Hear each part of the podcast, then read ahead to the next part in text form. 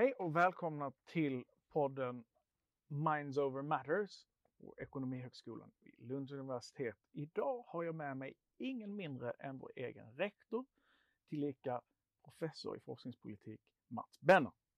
Välkommen! Tack Peter, tack! Vi ska prata forskningspolitik och vi ska prata högskolepolitik. Kan du ge oss en liten sån här, en inflygning på eh, vad det är som är aktuellt inom området här i Sverige just nu? Ja, det är väl eh, både massa aktualiteter och en massa konstanter. Eh, Mm. Det som är aktuellt är att det pågår en inåkning mot en forskningspolitisk proposition som ska komma nästa år. Eh, Så det pågår en mängd positionering och önskemål och förhoppningar och farhågor inför den. Eh, Sedan kan man säga högskolepolitiskt, ja det är mycket frågor som surrar. De handlar om säkerhet, de handlar om samhällsutmaningar, de handlar om anställningsbarhet och så vidare. Så det är en, Mm. en blandning kan man säga. Du och Sylvia Schrag som är professor i forskningspolitik också här. Ni har skrivit en rapport och uh, fört fram att det saknas en överordnad riktning på högskolepolitiken och en anknytning till samhällets omställning mot social, ekonomisk och ekologisk hållbarhet, läser jag till här. Eh, men vad borde en sån inriktning innehålla? Det var en stor fråga. Man Tack. kan väl säga så här Ja, men om, du att, eh, tar, om du tar en, en kort paketering, vad är liksom mest angeläget eh, utifrån där, där ni sitter? Alltså man kan väl säga att det finns ett par saker som är lite slående Mm. i svensk högskola idag. Den ena är att det vetenskapliga genomslaget med de mått som vi nu har tillgängliga, det står still eller till och med sjunker en smula, vilket eh, kan eh, verka en smula bekymmersamt ändå eftersom tanken är ju ändå att det vi gör ska synas internationellt. Så som land så är vi kanske lite mindre betydelsefulla än vad vi tror vetenskapligt. Och, Och mindre eh, betydelsefulla än vad vi varit? Eller? eh, väsentligt mycket mer betydelsefulla än vad vi har varit. Eh, Och mäter vi detta utifrån... Ja, Alltså, det finns det fler spetsiga grejer än citeringar? Det är citeringar Det är det. Mm. huvudsak. Det är ju det man har att leva med. Men det finns ju också mer kvalitativa eh, dimensioner i detta som man kan ta upp. Men så det är ju en sak. Mm. Det tycks vara så att när, när det händer saker vetenskapligt så är svenska lärosäten inte riktigt Eh, riktigt eh, lika långt fram som man kanske skulle önska sig. Sen vad det gäller utbildningssidan, lite svårare att göra bedömningar där, men rätt mycket har gått i stå de senaste 15-20 åren vad det gäller förnyelse och utveckling av, av grundläggande utbildning också. Så att man kan säga att från att ha varit ändå en, eh, en ganska markant, nästan ett internationellt exempel på högskolereformer och liksom omställningar av universitet och högskolor så, så är, är Sverige lite mer av en mellanmjölk, höll jag på att säga, men en mellanspelare snarare än en, än en tydlig ledare. Har du kunnat se någon, alltså när, när den här, har du sett en brytpunkt liksom, när det börjar gå i stå?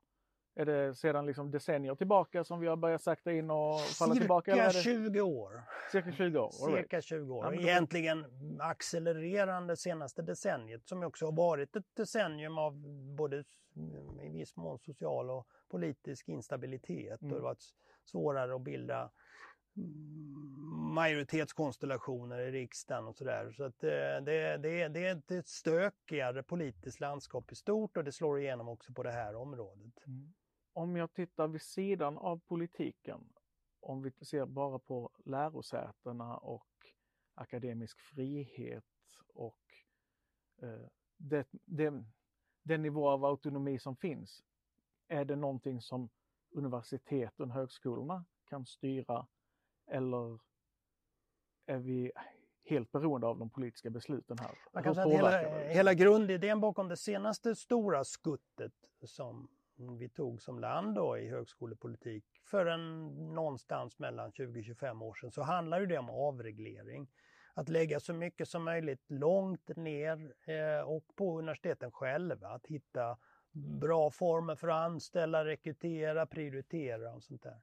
Så att egentligen så kan man säga att har ju, har ju villkoren aldrig varit så, eller handlingsutrymmet aldrig varit så stort som det är just nu för universitet och högskolor i Sverige. Man kan bestämma väldigt mycket själv.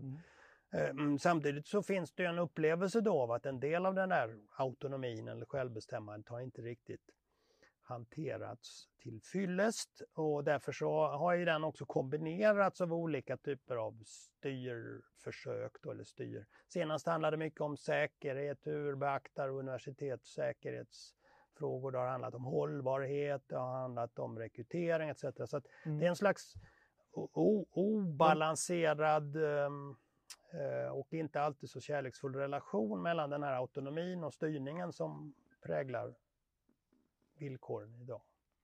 Vad betyder säkerhet där? Ja, alltså säker, man kan säga att det här är ju väldigt mm, påtaglig form av säkerhet. Det handlar om säkerhetsrisker och det handlar om eh, hur man hanterar information och öppenhet och sånt där. Och det, mm. den har ju gått från i princip noll till hundra på mm. eh, typ ett år. Eh, så det här är ju en ganska sensationell, snabb och, lite yvig utveckling. Eh, och eh, nu är ju som sagt universitet från att det i princip har varit helt vidöppna i synen på vem ska man samarbeta, hur ska man samarbeta, vad är internationell mobilitet? Så är, ska ju nu in varenda jävel som ska över bron mm. ska liksom, noggrant granskas. Så att det, det här hastiga omslaget till ett säkerhetstänkande eh, gäller ju mycket just vem ska vi samarbeta med i forskningen, hur, vilken typ av internationella studentutbyten och lärarutbyten ska vi ha. Och det där kom som sagt flygande in genom fönstret och, och eh, det präglar ju oerhört mycket av synen på hur universitet ska arbeta idag. Mm. Eh, vilket bara är ett, jag menar jag säger inte att det är fel, Eh, med detta säkerhetsfokus. Men det här är bara ett av kanske tio olika lager som har lagts på svenska universitet och högskolor senaste decenniet. Som i viss mån kan ses som en, ett slags bakläxa eller ett underkännande av hur universitet och högskolor själva har hanterat de här uppgifterna. Utan då får det kastas in i systemet utifrån av politiker och andra. Mm. Så detta är en skulle du kalla det att detta är en hygienfaktor som, eh, som vi behöver liksom stärka upp och fortsätta jobba med. Men när det kommer till alltså vår förmåga som universitet eh, att utbilda, att, eh, att forska, att föra ut våra, våra upptäckter och kunskaper i, i samhället. Det är en annan del. Ja. Mm. Man kan säga att då, och, eh, i, i viss mån kan man säga att den här obalansen då, eller den här spänningen mellan politisk styrning och självbestämmande, den är delvis en förklaring, eller den förklaras delvis av en upplevelse att universiteten har slarvat med hygienfaktorerna mm. och betraktat att autonomi, då kan man göra lite som man själv vill. Eh, och eh, så är det naturligtvis inte. Mm. Utan, eh, men men, eh, men det, det, det, finns en slags ömsesidig misstro kan mm. man säga. Politiken litar inte riktigt på att universiteten klarar av att hantera olika eh, ja, kritiska samhällsuppgifter. Och universiteten å andra sidan klagar på att staten är inne och petar och styr. Så att här, här finns det en mm. slags mistillit som eh, i den här rapporten då så vill vi ändå peka på ett antal vägar ut ur det här. En, en sån väg är att universiteten faktiskt själva tar ett större hög grad av ansvar för sina, man har trots allt rätt mycket förtroende och rätt mycket medel att röra sig med. Mm. Det är inte så att allting måste komma utifrån. En del kan man faktiskt själv formulera som mål och ambitioner. Tvärvetenskap, internationellt stark orientering mot vissa områden eller samverkan eller vad det nu kan vara. Allt behöver inte komma utifrån. Och politiken å andra sidan måste lära sig också att bara för att man kan styra betyder inte att man måste styra. Nej men precis, du var ju inne på det att vi har aldrig varit mer autonoma än mm. sedan de senaste 25 mm, mm. åren. Och samtidigt så för det med sig ett, ett ansvar. Hur tycker du att, vet du med dig, jag vet inte om det faktiskt står även i rapporten, hur påverkansarbetet från universitetens sida gentemot beslutsfattarna i riksdagen ser ut? Känner du att ni har kunnat föra fram era ståndpunkter, föra fram era behov på ett tydligt sätt, begripligt sätt som man kunnat landa liksom i god jord? Alltså man kan säga att uh, universiteten uh, lite grann sitter kvar i en, vad man skulle kunna kalla för en petitakultur, nämligen att man önskar sig saker av staten. Mm. Uh, medan ju staten i huvudsak har försökt ändå haft en grundambition att minska graden av detaljstyrning från den utan att man ska göra mer saker på egen hand, på eget initiativ i lärosätena. Så att om man tittar på vad universiteten, lite karikerat, men ändå vad universiteten vill av staten är att få så mycket pengar som möjligt, så lite styrning som möjligt. Eh, och eh, från eh, statens sida är det att ja, eh, ja, gärna frihet men också eh, inriktning mot det ena eller andra eller tredje området. Mm. kan man säga. Och här, här, finns det en nöt att knäcka egentligen, tycker vi då. Som antingen bara fortsätter vi med den här dragkampen som får ord som akademisk frihet eller styrning eller samhällsansvar, får etiketter som det. Mm.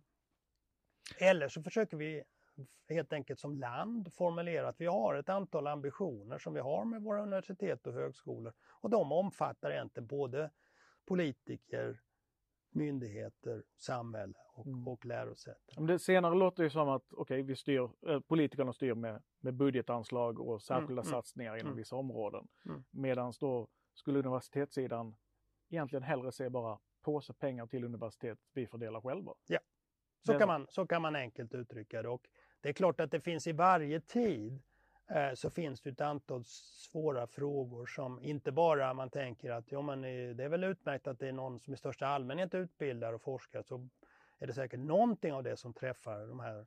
stora mm. svåra frågorna. Utan det är klart, i varje tid så finns det ju och vi pekar också på att det historiskt har varit så att ett antal sto riktigt stora, svåra samhällsuppdrag har också slagit igenom i hur universiteten arbetar. Det handlar om att rädda demokratin efter andra världskriget. Det handlar om att skapa social stabilitet under 1970-talet. Det handlar om att öppna Sverige mot världen på 90-talet och 00-talet. Alla de där tre övergångarna, om man tittar på dem i efterhand, lyckades ganska väl. Faktiskt. Vi fick ett helt annan typ av universitetssystem på 50-talet än det vi hade före kriget. Eh, vi fick en, ett helt annat sätt att se på högre utbildning och forskning under 1970-talet som svar på den djupa mm. ekonomiska krisen. Och vi har ett helt annat, vi fick ett helt annat sätt att arbeta, rekrytera eh, efter 90-talets eh, ja, stora förändringar mot att öppna världen. Men idag så är det som att det har stannat upp lite grann trots att vi, vår bedömning är att vi står inför minst lika stora utmaningar idag och framdeles eh, som vi gjorde på 90-talet när. Berlin, när Berlinmuren föll, på 70-talet när industrin havererade och på 40-talet när den stora frågan var kan demokratin överleva? Alltså, det låter nästan som att vi befinner oss i en brytpunkt just ja. nu. Okay. Och kan du sätta en etikett på brytpunkten? En önskan om vad det är vi pratar om och vart, vart du vill se för förändringar? Alltså jag är ju ingen samhällsfilosof men om jag ändå skulle våga mig på mm. eh, så skulle jag säga att vi har, vi har byggt ett samhälle som bygger oerhört mycket på flexibilitet och liksom anpassning, kortsiktig anpassning. Vi behöver ha, för att använda ett då, säkerhetspolitiskt uttryck, en högre grad av beredskap, mm. en högre grad av uthållighet. Som det är nu som sagt så, så lever vi efterdyningarna av väldigt kraftiga avregleringar, väldigt kraftiga, att vi har öppnat världen, som har skapat oerhört mycket värde men också oerhört mycket instabilitet. Så man kan säga att vi lever i instabilitetens tidevarv. Det syns i politik, det syns i ekonomi, det syns i räntor, det syns i allt.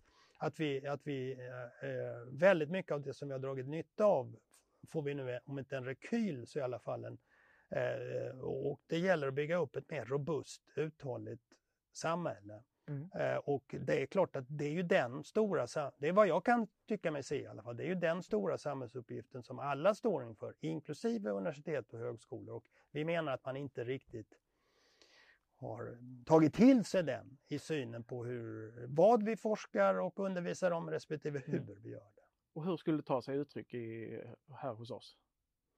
Ja, alltså det, återigen, som sagt, vi är ju inga domare eller mm. sådär eh, utvärderare. Man, man kan ändå säga att om, om vi tar en, en um, översiktsbild av mm. svensk högre utbildning och forskning så är det så att den är i minskande grad internationellt synlig och relevant.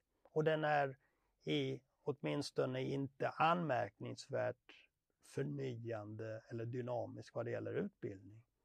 Och det är klart att det kan man Och då pratar du interdisciplinärt, alltså du pratar ja, om alla, exakt, alla ämnen? Exakt, och då skulle man väl kunna säga så här att det där mm, är väl uh, kanske inget större problem om vi lever i lugna, stabila, liksom, mm.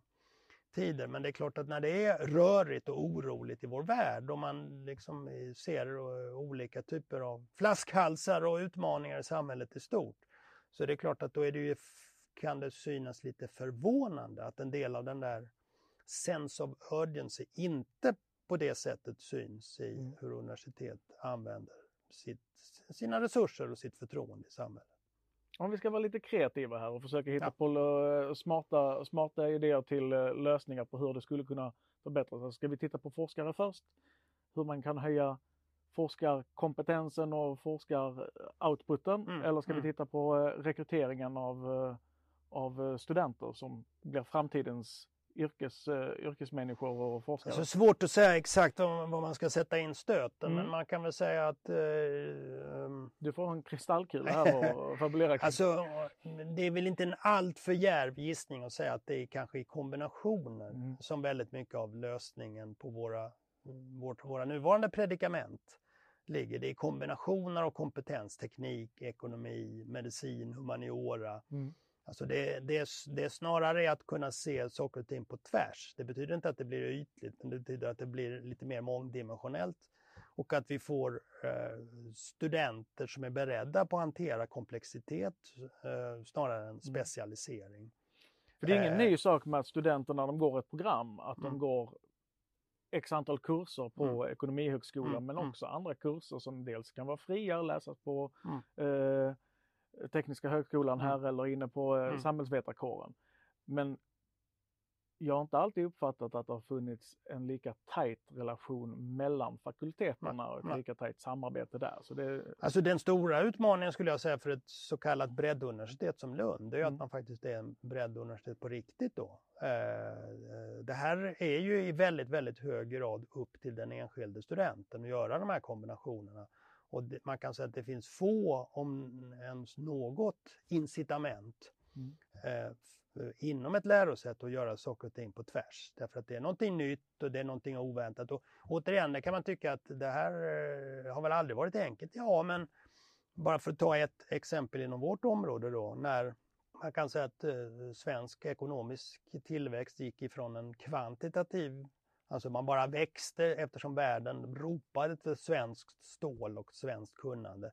Men när den började ebba ut mot slutet av 60-talet och in i 70-talet och det blev mer frågor om ja, hur hushåller man med de här resurserna? Hur hittar man konkurrensfördelar? Ja, då fick vi en helt ny eh, ekonomutbildning, då, internationell ekonomi eh, som ju först ansågs vara en skvader. Det var vare sig teknik eller ekonomi. Det var liksom ett mischmasch. Mm. Eh, och som ju nu då Eh, är en av de absolut mest populära utbildningarna som finns i landet. Bara som ett exempel, mm. att då och då får man göra den typen av ganska radikala brott och skapa nya kombinationer. Och det är inte så att det finns särskilt mycket drivkrafter eller stöd eller uppmuntran av att tänka på tvärs. Alltså tittar man på hur svensk utbildningspolitik ser ut så är den oerhört mycket inriktad mot effektivitet snarare än innovation.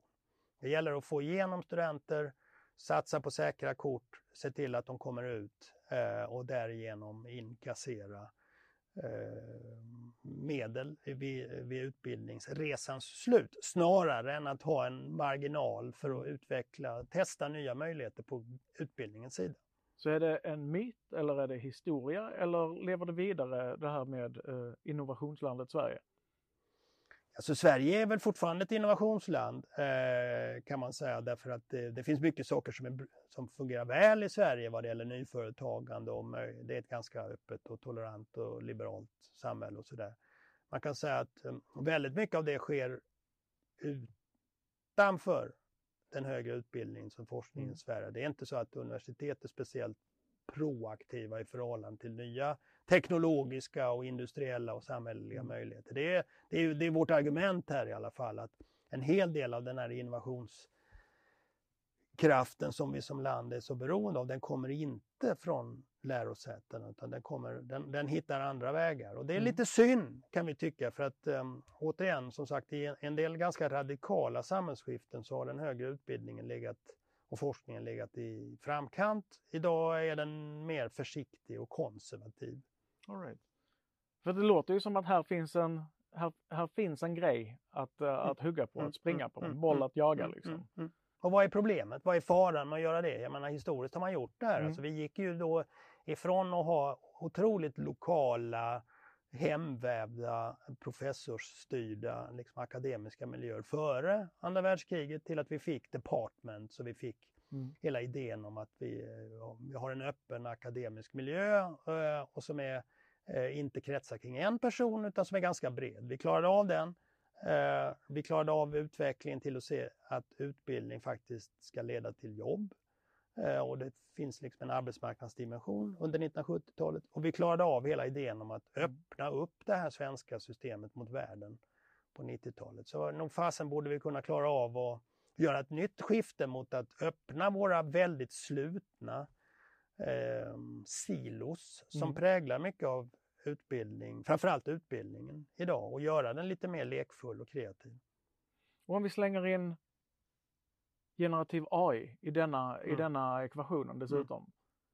Hur, hur, hur tar vi oss an detta? Hur, hur påverkar det vår förmåga att göra bra yrkesfolk som kommer att behövas även i, ett, eh, i skenet av AI och eh, Men det, är väl- det här är väl en typisk sån ir, ironi som då och då händer, nämligen att tekniker eller liksom, ja, saker och ting förändras kring lärosätet som man är tvungen att förhålla sig till. Det är ju ingen som har beställt AI eh, och det är ju ingen som vet riktigt vad AI i praktiken kommer att innebära. Det har ju pratats om AI i ja, 30-40 år va? Mm. och i huvudsak eh, då ändå som någonting som hjälper oss, ungefär som automation gjorde på 50-60-talet, att slippa eh, tunga repetitiva saker som någon annan eller något annat kan göra åt oss. Men det är klart att hela den kompetensen kring hur AI griper in i juridik eller i sociala frågor eller i, eller i redovisning eller vad det nu kan vara, Mm. innebär ju också att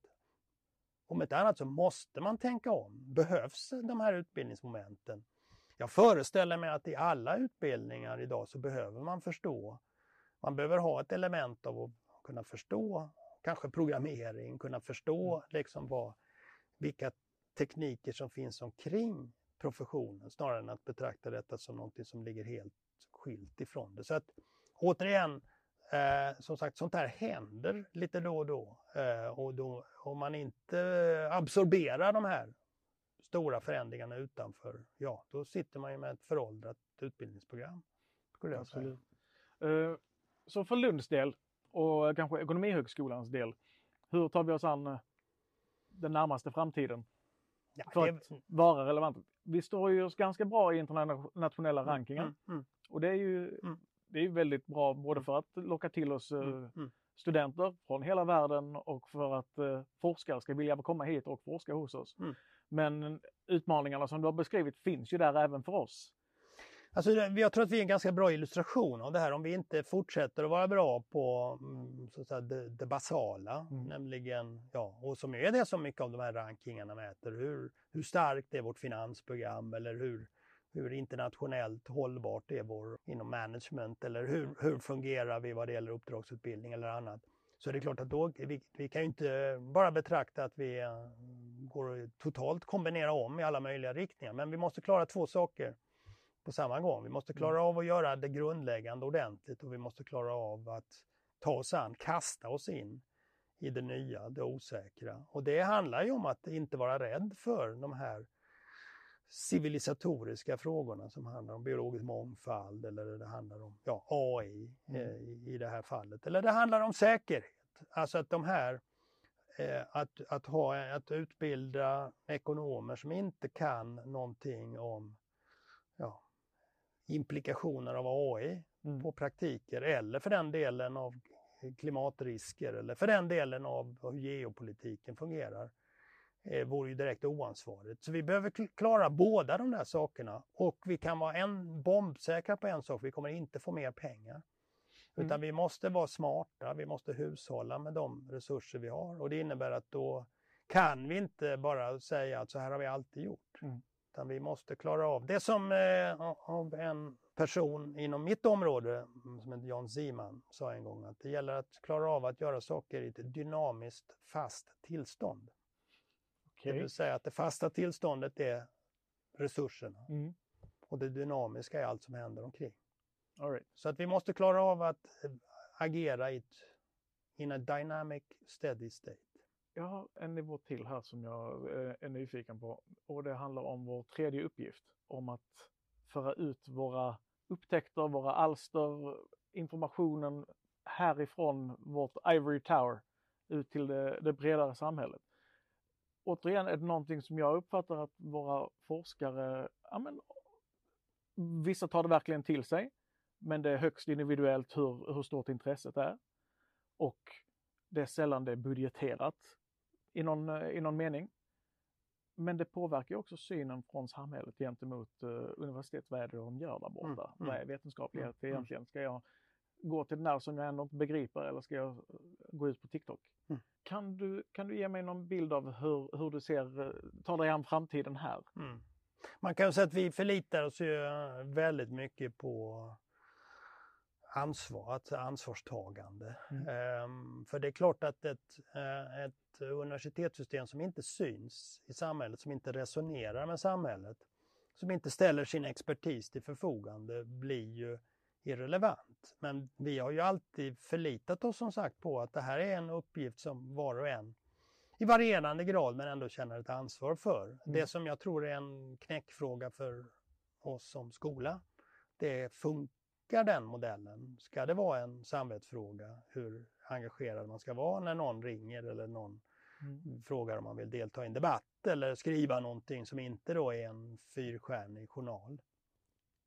Det kan vara så att vi behöver ha en, en, en lite mer proaktiv syn mm. på samverkan. Därför att historiskt som sagt så har detta uppfattats som någonting som man bara gör. Jag menar, det, det finns ju inget område inom ekonomihögskolan som inte relaterar till något samhällsområde som har mer eller mindre stora problem som den ställs inför. Eh, och då kan man tycka att det närmast är oetiskt att inte vara engagerad i detta. Men, men återigen, som sagt, det där har vi klarat av utan pekpinnar men det kan vara så att en, en del påpekanden i alla fall om värdet av och kanske mm. stöd och uppmuntran av samverkan behövs. Mm. Du och Sylvia Schwagsager, ni tog upp i er rapport någonting om eh, en ökad betydelse av eh, tankesmedier och liknande. Mm, mm.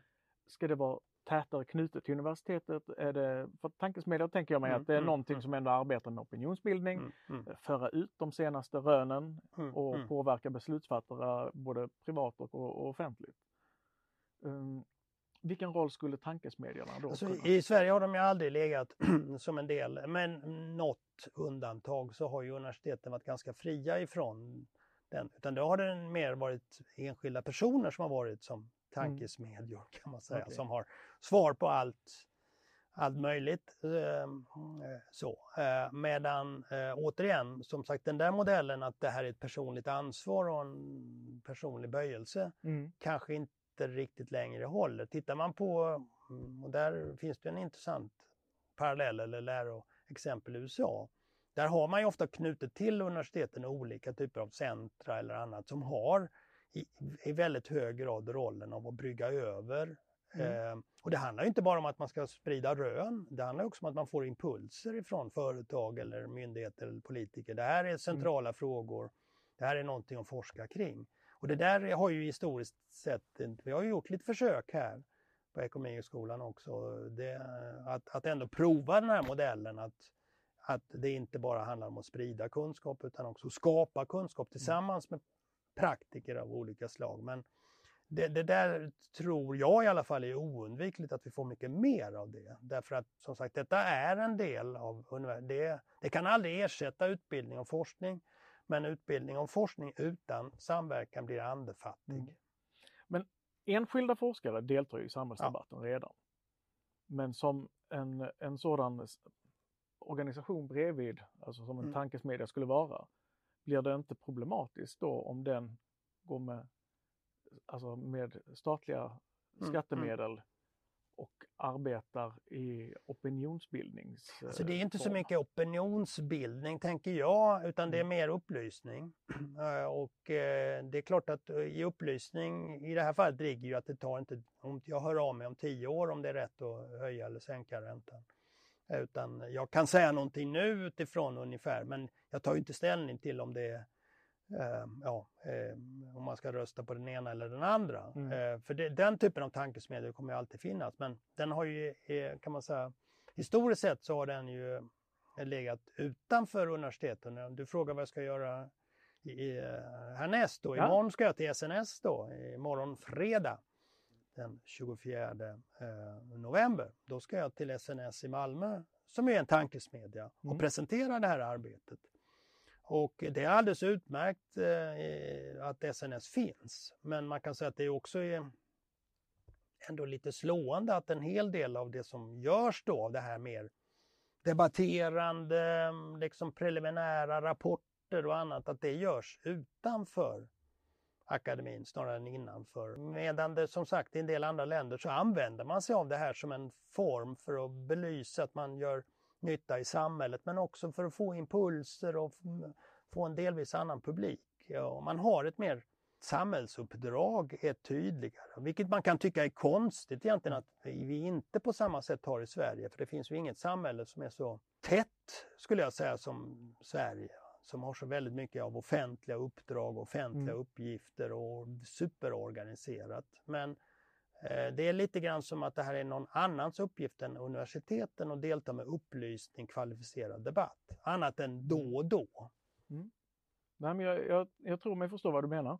eh, med att, att det, ser ibland, det känns ibland för mig som att en station förväntas stå för faktagenerering. Mm. En annan station förväntas fatta beslut om vad som Mm. ska göras. Mm. Men det är inte alltid att det är de senaste rönen som kommer Nej. nå fram Nej. till, längs den här vägen utan det kan mycket väl vara gammal, gamla premisser, gamla förhållanden mm, som mm. är, ligger till grund för de bes- besluten som fattas. Ja men lite så. Och sen så kan man säga att för en, en institution som är så livaktig och så, så uthållig, universitetet har ju funnits i mer än tusen år, Mm. så kan man ju tycka att det är lite märkligt att en del av samhällets kanske brännande frågor då, till exempel den här frågan om vad är säkerhet, hur hanterar vi öppenhet och säkerhet? Eller för en annan, hur ser ett grönt industriellt skifte ut? Skulle man kunna säga att det är lite mer agilt Mm. system eh, än, än det svenska så hade det här omedelbart lett till att man hade satt igång någon centrumbildning eller något forum för att hantera, belysa de här samhälleliga implikationerna av att man gör stora teknikskiften eller att världen förändras. Här är det lite mer business as usual Mm. och eh, om det någonsin har varit business as usual så är det inte nu. Det. Jag ska be dig runda av eh, här med, med någon typ av medskick för hur, hur vi kan gå från det här business as usual-tänket Mm, till, mm. till, till nästa steg. Man kan väl säga så här att om man tittar historiskt så har svensk högskolepolitik inte varit rädd för att misslyckas. Mm. Man har egentligen levt efter um, det berömda mottot som råder i Silicon Valley. Try, fail, fail better. Mm. Fortsätt, pröva, misslyckas, pröva igen, misslyckas bättre Mm. kan man säga att eh, medan de sista 15-20 åren så har vi blivit allt mer spelar vi säkert. Eh, vi, har, vi ser ett minskat risktagande i forskning, åtminstone som den mäts i internationell uppmärksamhet. Riskfri forskning eh, får sällan något speciellt starkt genomslag. Mm. Eh, vi ser det i en rätt betydande konservatism i synen på utbildning. Så att vi har gått ifrån att vara risktagare eh, till att bli en riskminimerare vad det gäller högre utbildning och forskning. Och jag tror att vi ska våga misslyckas igen. Så mer mod i både forskning och utbildning och i relation till eh, de som fattar besluten.